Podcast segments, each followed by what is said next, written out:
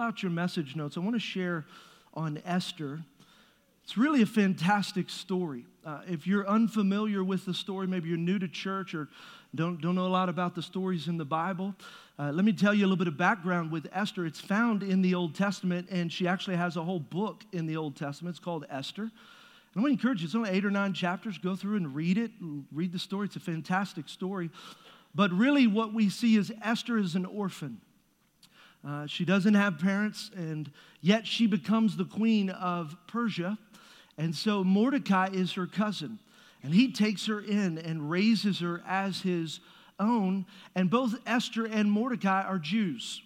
Now, people know that Mordecai is a Jew, but he told Esther not to tell people she was a Jew. So nobody knew that the queen is a Jew. It was a secret. And Mordecai is a high-ranking official, and he's got favor with the king, and it's amazing that Esther became the queen all because of Mordecai. He set it up. He's positioned her and connected her and trained her and raised her up her whole life for a moment like this. And so she becomes the queen. And then we find there's a character named Haman, a man who hates Jews. He hates Mordecai. Mordecai's a Jew, so he therefore hates Jews. And so he devises this plan that he's going to annihilate all the Jews. It really, create a genocide of this Jewish people in the region. And so he goes to the king, who is Queen Esther's husband, and he tells him of this plan, and he says, look, they're messing up our kingdom. They're no good. And he devises a plan that on such and such day, all the Persians will attack all the Jews that live in our kingdom and will kill them, will take their land, and will take their possession. Well, the king didn't care. He's do what you want to do. So he creates this decree. Now, the king doesn't know that Esther is a Jew.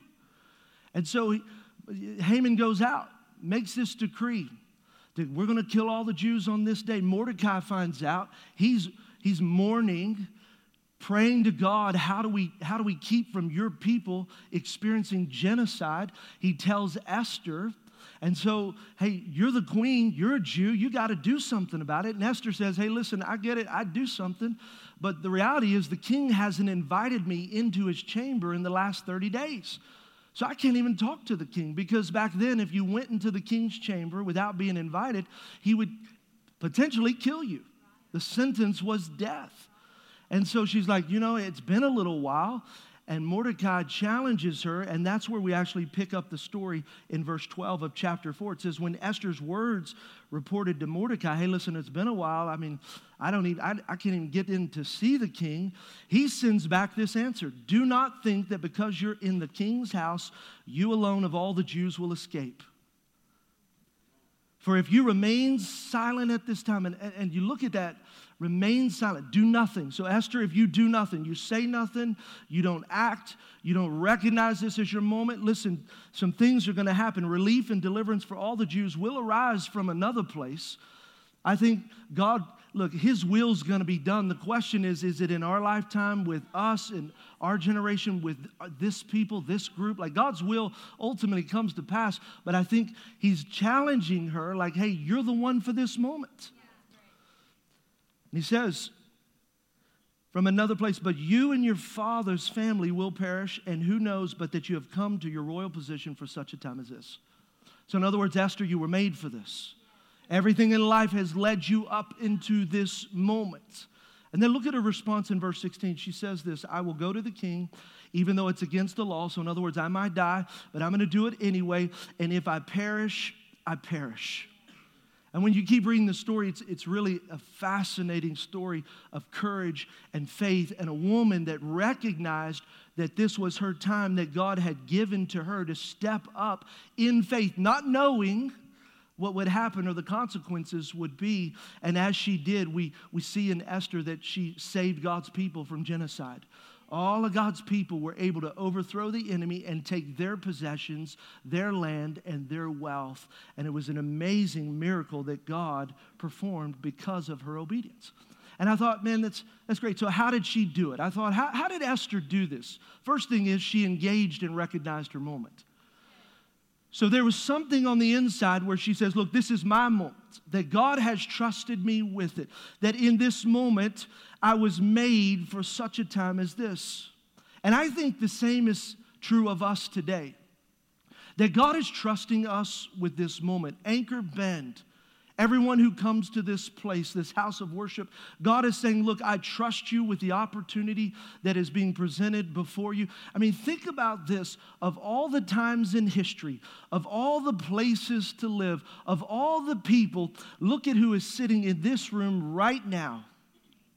When you think about it, it's like, man, God, you must have a plan for my life. I asked some of our leaders when I was preparing this, I said, hey, give me a list of just where some of our people are from, because it's not just Richmond and Rosenberg and Sugar Land, because you come to church, and if you come from Sugar Land or, you know, Katy, which we have quite a few, Katy and North Richmond and all the different places and Rosenberg, it's like you can think, well, look, God, you just brought us from this surrounding area, and we just happened to come into this building, and we happened to be here. You don't know. My wife drugged me here today. Come on, somebody. You know, it's like, I just happened to be here.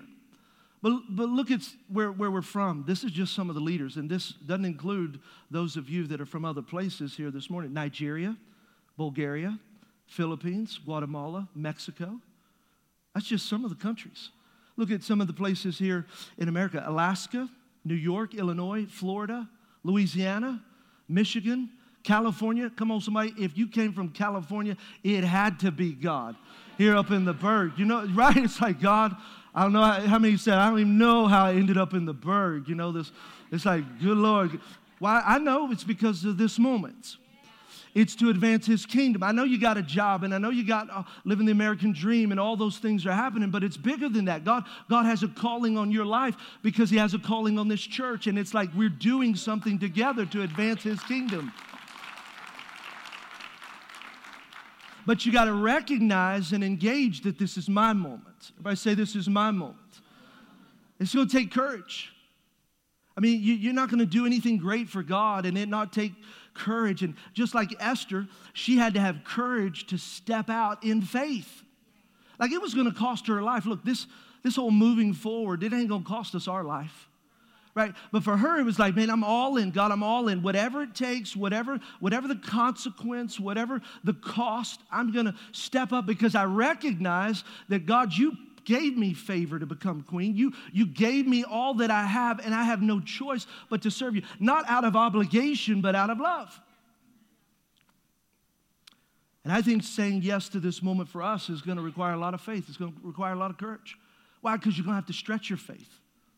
You're going to have to take a step out of your comfort zone. You're going to have to say, God, I realize that's a little further. That's a little more. You're asking more than I can do in and of myself, and that's okay, because if it wasn't, it's probably not God. It's like, I'm going to take that step. I'm going to move forward. I'm going to be uncomfortable as we take possession of what God has given to us, and that takes courage. And then I love, look, Esther, how else? Here's the third thing. She took personal responsibility. How'd she do it? She took personal responsibility. Me. This is me. I got to step up. See, think about it. I always go into these stories of the Bible and the history of God's people, and I love it because the thing that helps me really, I think, preach it in a way that we get it and share it in a way that we get it, is you just go start thinking about the people and the characters. They're real people. You know, sometimes you could read the story and you're like, oh, that's Queen Esther, and you know, you put her up on, she's just like us. Flesh and blood, faith, fear, courage, doubt. I mean, how many have ever felt like it's one thing one day and another thing the next? I'm full of faith. Oh, no, I'm full of doubt. It's okay. Like, that's the wrestling on the inside of us. And I could just imagine Queen Esther, you know, if I was her, it's like, man, think about this. Man, I'm the highest lady in this whole kingdom. The king loves me. Now, I don't know what's going to happen to all you Jews, like all them people outside the palace. But as for me, I'm sure my husband's going to fight for me. The Bible says the king was very pleased with Esther. So I can imagine after he found out the decree was going to impact her, that he wouldn't do something to set her free. And that's a huge possibility. But she says, no, I know I'm living large. You know, I know I'm comfortable. I know I done moved on up in society, went from an orphan to a queen. I recognize it. I mean, think about this. She's living the Persian dream. I mean, all the girls are thinking about her. Like this, they want to be like her, her story, what's happened is like, wow. So why rock the boat? Think about why rock the boat? Why take a chance? Why allow this to impact my status and what I have? You might would say, hey, Mordecai, go ahead. You handle this, Mordecai. Like, why don't you try to go in and see, if the king kills you, it's not as big of a deal as it's me. You know, if it's me, nobody's going to protect our people. Right? I mean, she could have delegated it off to Mordecai, but she didn't. She could have prayed for God to send a solution. Oh, God, raise up somebody that will help change this situation, somebody that will talk to the king. God, give him influence, give him, the ability to communicate. And no. She said, no, I'm not going to defer responsibility. I'm going to take responsibility. And because she did, her people, God's people, lived and were not mass murdered. Think about it. She took personal responsibility. That's great. Go ahead.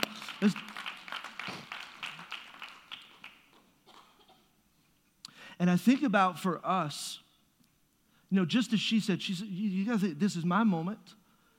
I was made for this. I was made for such a time as this. And for us as a body of believers, we gotta say, this is my moment. Everybody say, my moment. I mean, moving forward, the campaign, here's what you understand too. As she saved lives, we're saving lives. This campaign is not about a building. I need you to know, one of the things I loved about being portable and have loved and will always cherish, I think we'll always have a campus that is portable as we continue to grow and expand our impact throughout the region. But I love it because it forces you to think about church not inside the four walls, but outside the four walls. We could go to the cafeteria, it doesn't matter. We can be in here, it doesn't matter. We're still going to have church. Lives are going to be touched. People were saved in the cafeteria the last 2 weeks, just like they're going to be saved today here in this building. It's not about the building. It's about the lives that God's going to save through the obedience of us. See, you say, well, you can't save anybody. You're right, I can't, but we are the hands and the feet of Jesus, and the way they experience God is through the obedience of his people. And so we find ourselves realizing it's not even about the building. It's really about the power of God touching and changing lives. It's about lost people being saved. I don't know about you, but I want to populate heaven and depopulate hell. It's about marriages being healed. So many of your marriages, you walked in and, man, you were on your way to divorce. I could tell you story after story. And you found yourself here saying, hey, we'll just try it. And not that your marriage is perfect. No marriage is perfect, but it's getting healthy. And you find yourself moving forward. That's what this building is about. It's about helping people have great marriages that are healthy. It's about restoring families. I was thinking about Pastor Ronnie and Annabelle. When they first joined us in our house, we began to pray for his entire family to come to church and to give their life to Christ and to serve God. And one of the most amazing things is God brought every single one of them to this place, and they've committed their lives and their families to God. They serve on the dream team, and their family is closer than it's ever been. God is healing and restoring families. That's what it's all about. It's about loving our children in a powerful way, in a real way, and helping them be ministered to in an effective way so they understand. Our goal is for every child to know that God loves them and we believe in them. Yeah. And then God, he loves you. He cares about you. And look, we believe in you. We're going to create safe places where you can experience him and encounter him for yourself. We don't babysit kids. We train them up, raise them up, and send them out. It's a place for our teenagers to have where they can question, is God real? Is this church thing real? Is he the God of my parents, or is he my God? And I think it's important that that's what this whole movement, this moment is really about. It's about those that need an encounter with God that are not already here. And sometimes, look, we're like, hey, I'm good. Just like Esther, look, I'm good. Look, I'm good. We're saved. My family's better. But what you have realized, what about those that are not? What about the thousands and thousands? Look, every church in this region needs to be filled up. We prayed over 21 days of prayer that revival would hit every church. Why? Because if it did, we still wouldn't have enough place to house those that would come in to be saved and set free. And this is what I'd say. Listen, if Anchor Bend is your church, This is a place you say, well, I didn't sign a membership. It ain't about signing a piece of paper, but you know inside this is your, look, those are your kids in the children's ministry right now being ministered to. Those are your teenagers going to city groups that launch tonight. All of my teenagers, we got our city groups launching all throughout the community today. Go on the website, anchorben.com, check it out. It's about those guys that will be there. If they're showing up for that, you're here on Sundays, your friends, your family, and you come and you experience services, or you're going to small groups, or you're taking next steps in serving, or you've been impacted by the outreach. Maybe you just show up to the outreaches, or maybe the outreach has impacted you. I want you to know Anchor Bend is your church. Oh, I'd get a better amen than that. Come on. This is your church. It's not about them, those. No. This is us saying, God, I take responsibility. This is actually my moment, just like it is all of ours, and I'm going to choose to allow you to give me the faith and the courage to engage in this moment so we could see lives touched and changed, just like Esther did. And so someone would say, well, how do we engage in the moment? There's three things that we need to do to engage in the moment. Here's the plan. Number one, bring your best gift to the miracle offering on March 1st. March 1st. 5 weeks from now, we're going to do a miracle offering. That's our 7-year anniversary. Come on, somebody. So excited about that. 7 years. Can you imagine that we are looking to close on our first permanent worship center 7 years after we started? You saw the pictures. There was just a handful of us. And look at what God has already done. And so we're pledging to say, I'm coming and bringing my best offering, my one-day offering on that day for us to move forward as a church and reach more people and impact more lives. Look, let me show you. This is why we're doing it. Here's some of the numbers. So our goal has been to raise $1 million. So we signed the contract December 7th or 8th. From that day, I stood up and I told you as a church, what did I tell you? I said, we have to raise $1 million. Didn't have it, had to raise it. I want you to know that in the last 45 days, we've raised $588,000. Come on, somebody. God, you ought to give God a hand of that. But there's still $414,000 needed by March. And so the reality is, we're coming together to give our best gift at this one-day offering so that we can close on this property and move forward. And so I want you to know, I recognize many of you gave in the legacy offering in December. Many of you gave your best, and you went all in. I want you to know this, Phyllis and I went all in too. We didn't hold back. We didn't save back. We knew about this miracle offering, and we still went all in. So I want you to know, I recognize that, and I appreciate that.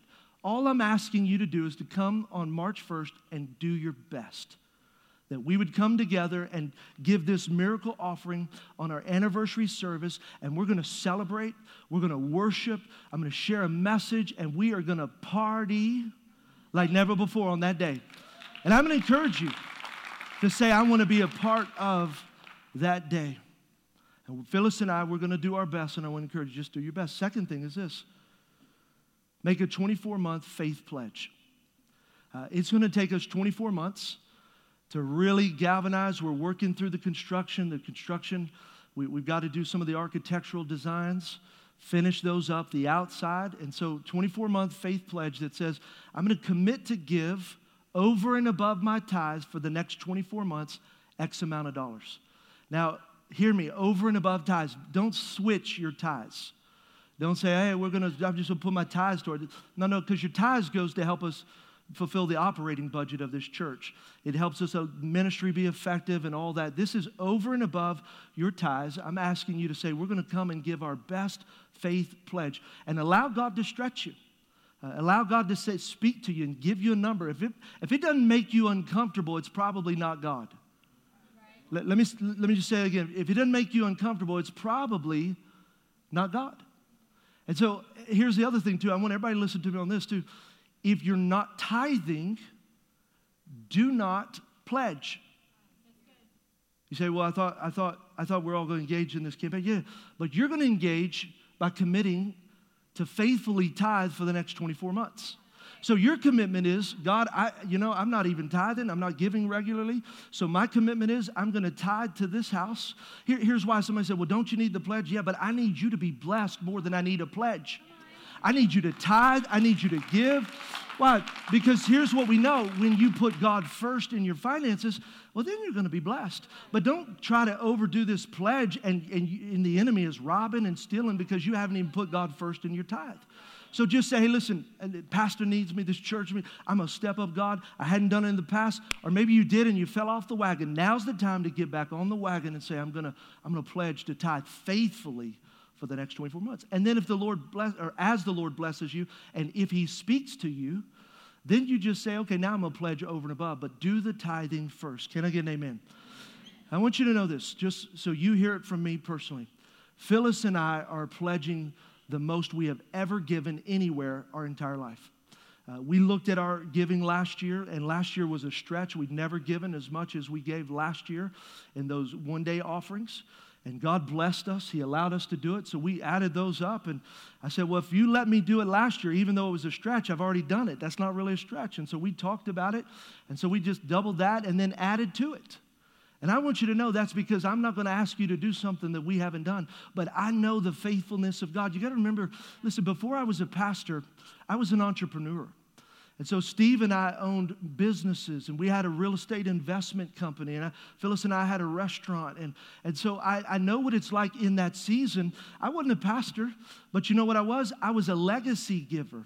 We were going to church, and so I recognized God was blessing our real estate, blessing the restaurant. And so we were actually one of the top 20 givers in our church at the age of 24 with a church of 1,500. So I'm not asking you to do something I don't know. I've realized that God gives seed to the sower. Those that give, God blesses. And when you say, God, I'm going to make this faith pledge, God will open up opportunities you would have never been able to open up on your own because it's him advancing you to move his kingdom forward. And then you get blessed in it. Look at 2 Corinthians chapter 9, 10 and 11. It says, now he who supplies seed to the sower. So who does he give seed to? The sower said, and bread for food will also supply and increase your store of seed. So he's going to increase the seed and will enlarge the harvest of your righteousness. You'll be enriched in every way so that you can be generous on every occasion. And through us, your generosity will result in thanksgiving to God. So think about this. God gives seed to who? The sower. And what I've learned is as God stretches my capacity, and when I stretch in giving, what it does is it enlarges me.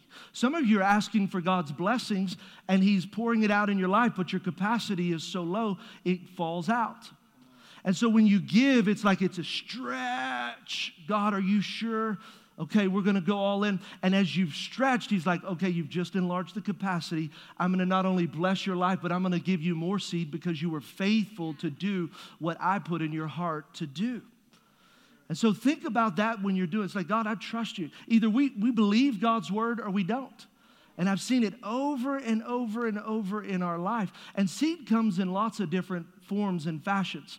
Sometimes seed, because you can look at your bank account. How many of you say, God, you ever had a conversation, you're like, yo, G, you seeing what I'm seeing? Like, I don't see no seed up in there. Like, I'm just trying to pay the bills. Anybody know what I'm talking about?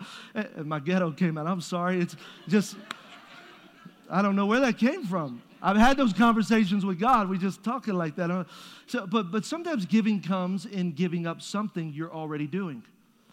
So think about this. Some of you get Starbucks 4 or 5 times a week. What if you just said, hey, I'm going to give up 2 or 3 Starbucks, and I'm going to give that to the Moving Forward Capital Campaign. God, that's the seed that you're giving me, and you sow it into what God's doing.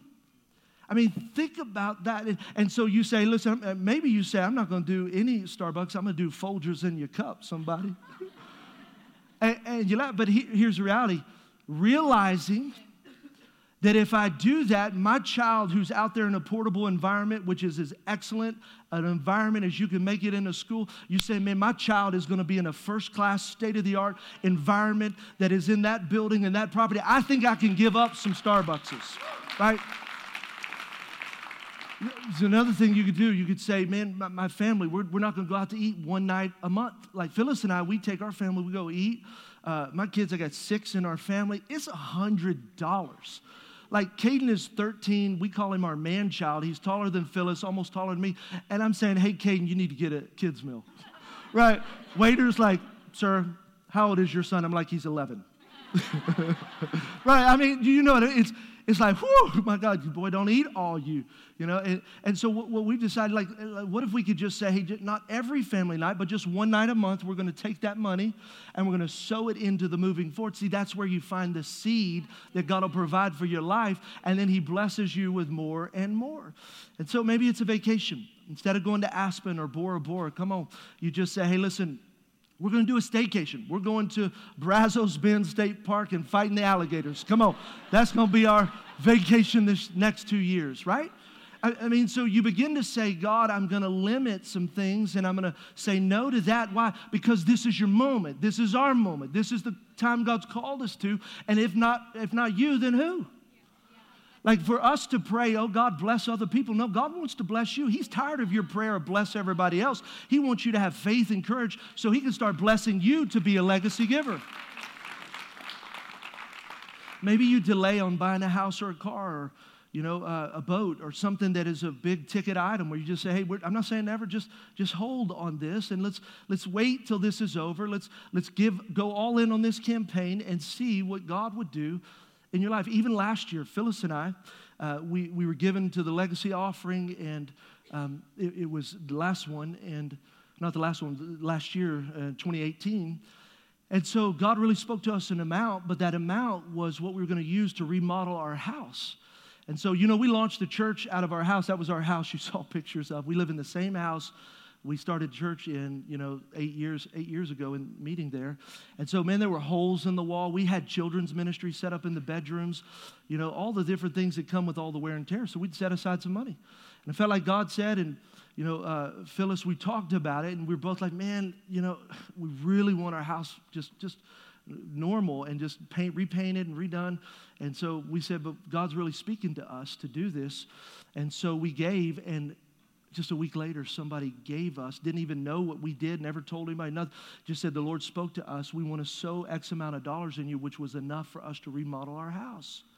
And we had the opportunity to sow seed, and then God had the opportunity to bless us.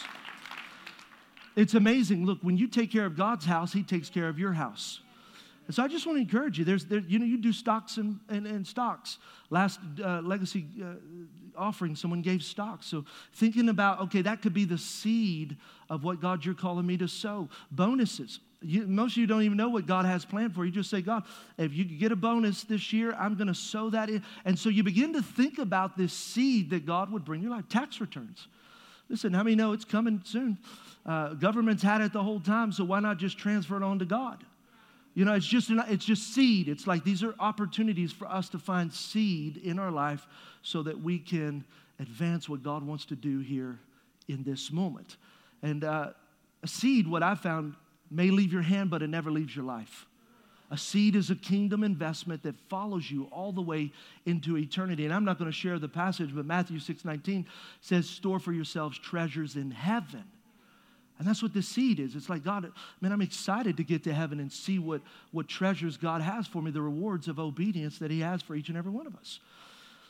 Here's the third thing. I want you to bring your greatest need. So when we bring our pledge cards and our miracle offering, I want you to write on the pledge card your greatest need. This is really important. God, what are you asking him to do that you need a miracle? Like, God, you're the only one that could do this. And what we're going to do is we're going to pray with you. We're going to link arms with you. And I believe with all of my heart, God's going to answer your prayer in a powerful way. He's going to do exceedingly, abundantly, far over and above all that you could ask, think, or even imagine because of the power of God that's working on the inside of you. And so I want you to write that down now. Next week, I'm going to give you the pledge cards and the giving guide. And again, I want you to know we're not asking you to give anything today. I'm not asking you to give anything next week. And continue to give faithfully in tithes, you know, offerings as the Lord directs you. But we're not going to take the offering until March 1st. Can I get an amen? Amen. I also want you to know this anniversary service is really going to be a party. So I want you to block off March 1st. I want you to really say, hey, we're coming and we're going to celebrate. It's going to be just an amazing day for us to experience the miracle. Isn't it awesome when you experience a miracle? Yeah. But let me tell you something that's even better. When you experience a miracle with someone else. And it's like, wow, we did this. And that's what that day is going to be. And somebody could say, I know this is our moment, but does it really matter? And I want you to know that it does matter. It matters for the Pavels that come to our church. He came to America in 2007 from Bulgaria, goes to an Ivy League college. He doesn't just get one master's degree, he gets two master's degrees in engineering, electrical and computer. Moves to Sugar Land because of an opportunity, making lots of money, great money, gets married, has a kid. Life seems to be going well, but then I met Phyllis and I had dinner with those guys, just a couple of months ago, and it was amazing. He said, I felt empty and I felt lost and I felt like I didn't have any purpose. So I'm living this dream, but I'm empty on the inside. And so his friend had been inviting them. They've been inviting this couple to come and be a part of Anchor Bend. Been asking him for a while. He said, but finally, I just said, yes, we're going to come. So he came to our Deeper series last year, if you remember that series. And they're sitting here. And at the end of the message, God touches his heart. And at the end of the service, he gives his life to Jesus Christ and has been living for God since, all because of Anchor Bend in this moment. And it gets better.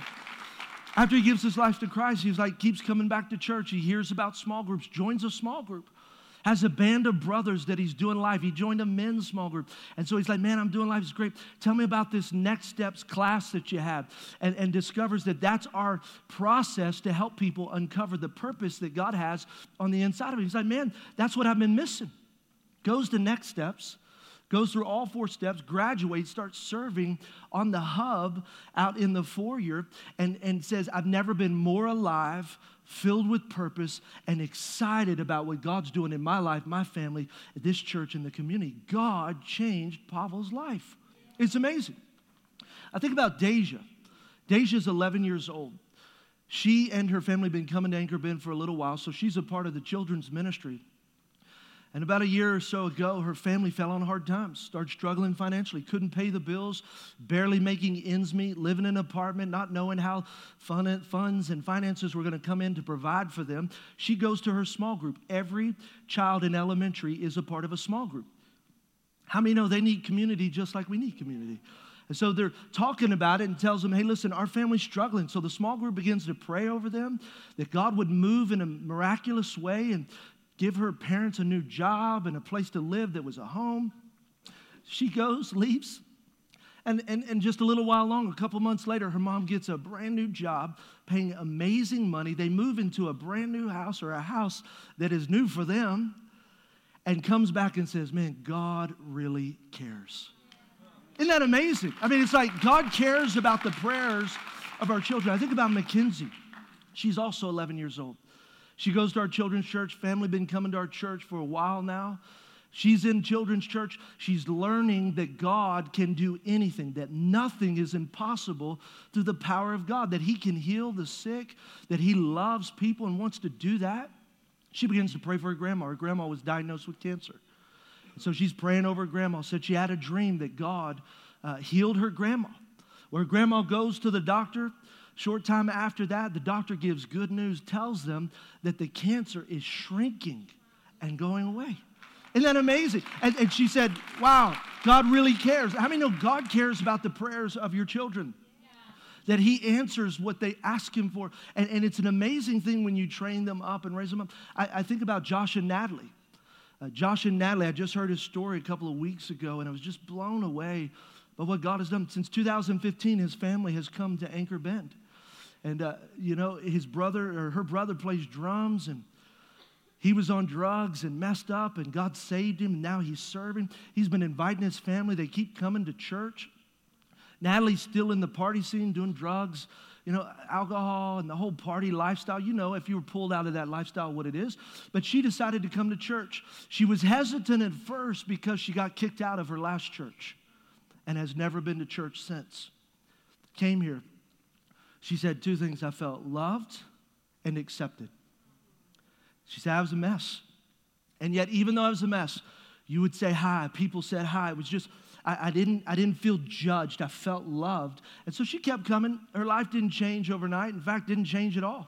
She kept partying, doing drugs, living the party lifestyle. She gets pregnant out of wedlock.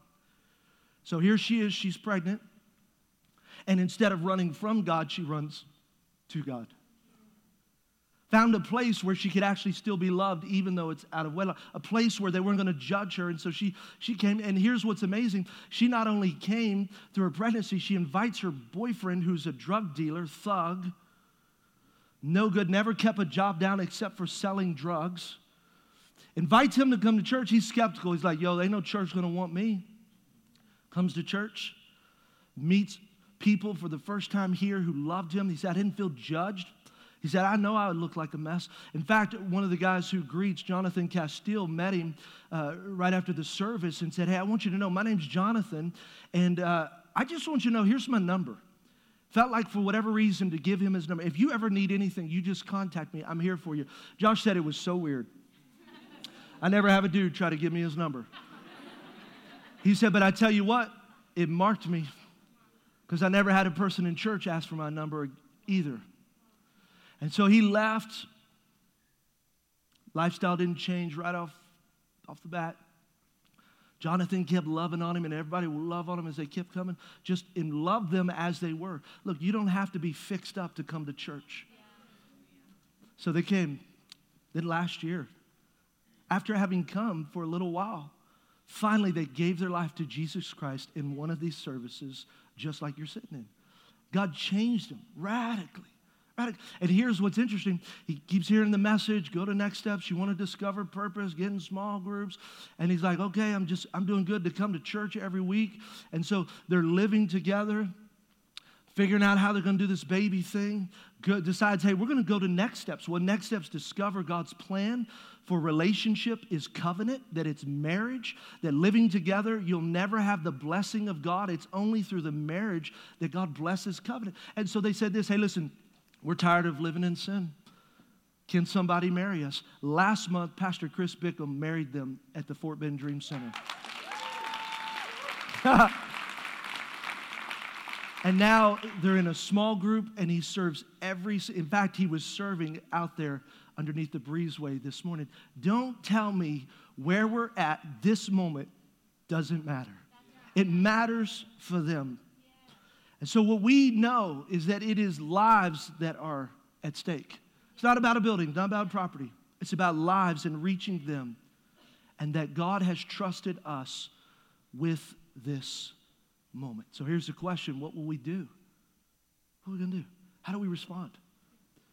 And this is what I propose. This is what I believe, that we're going to purchase that property in March. We'll buy the building. We're going to leverage every square inch of that property to see lost people come to Jesus and lives radically changed.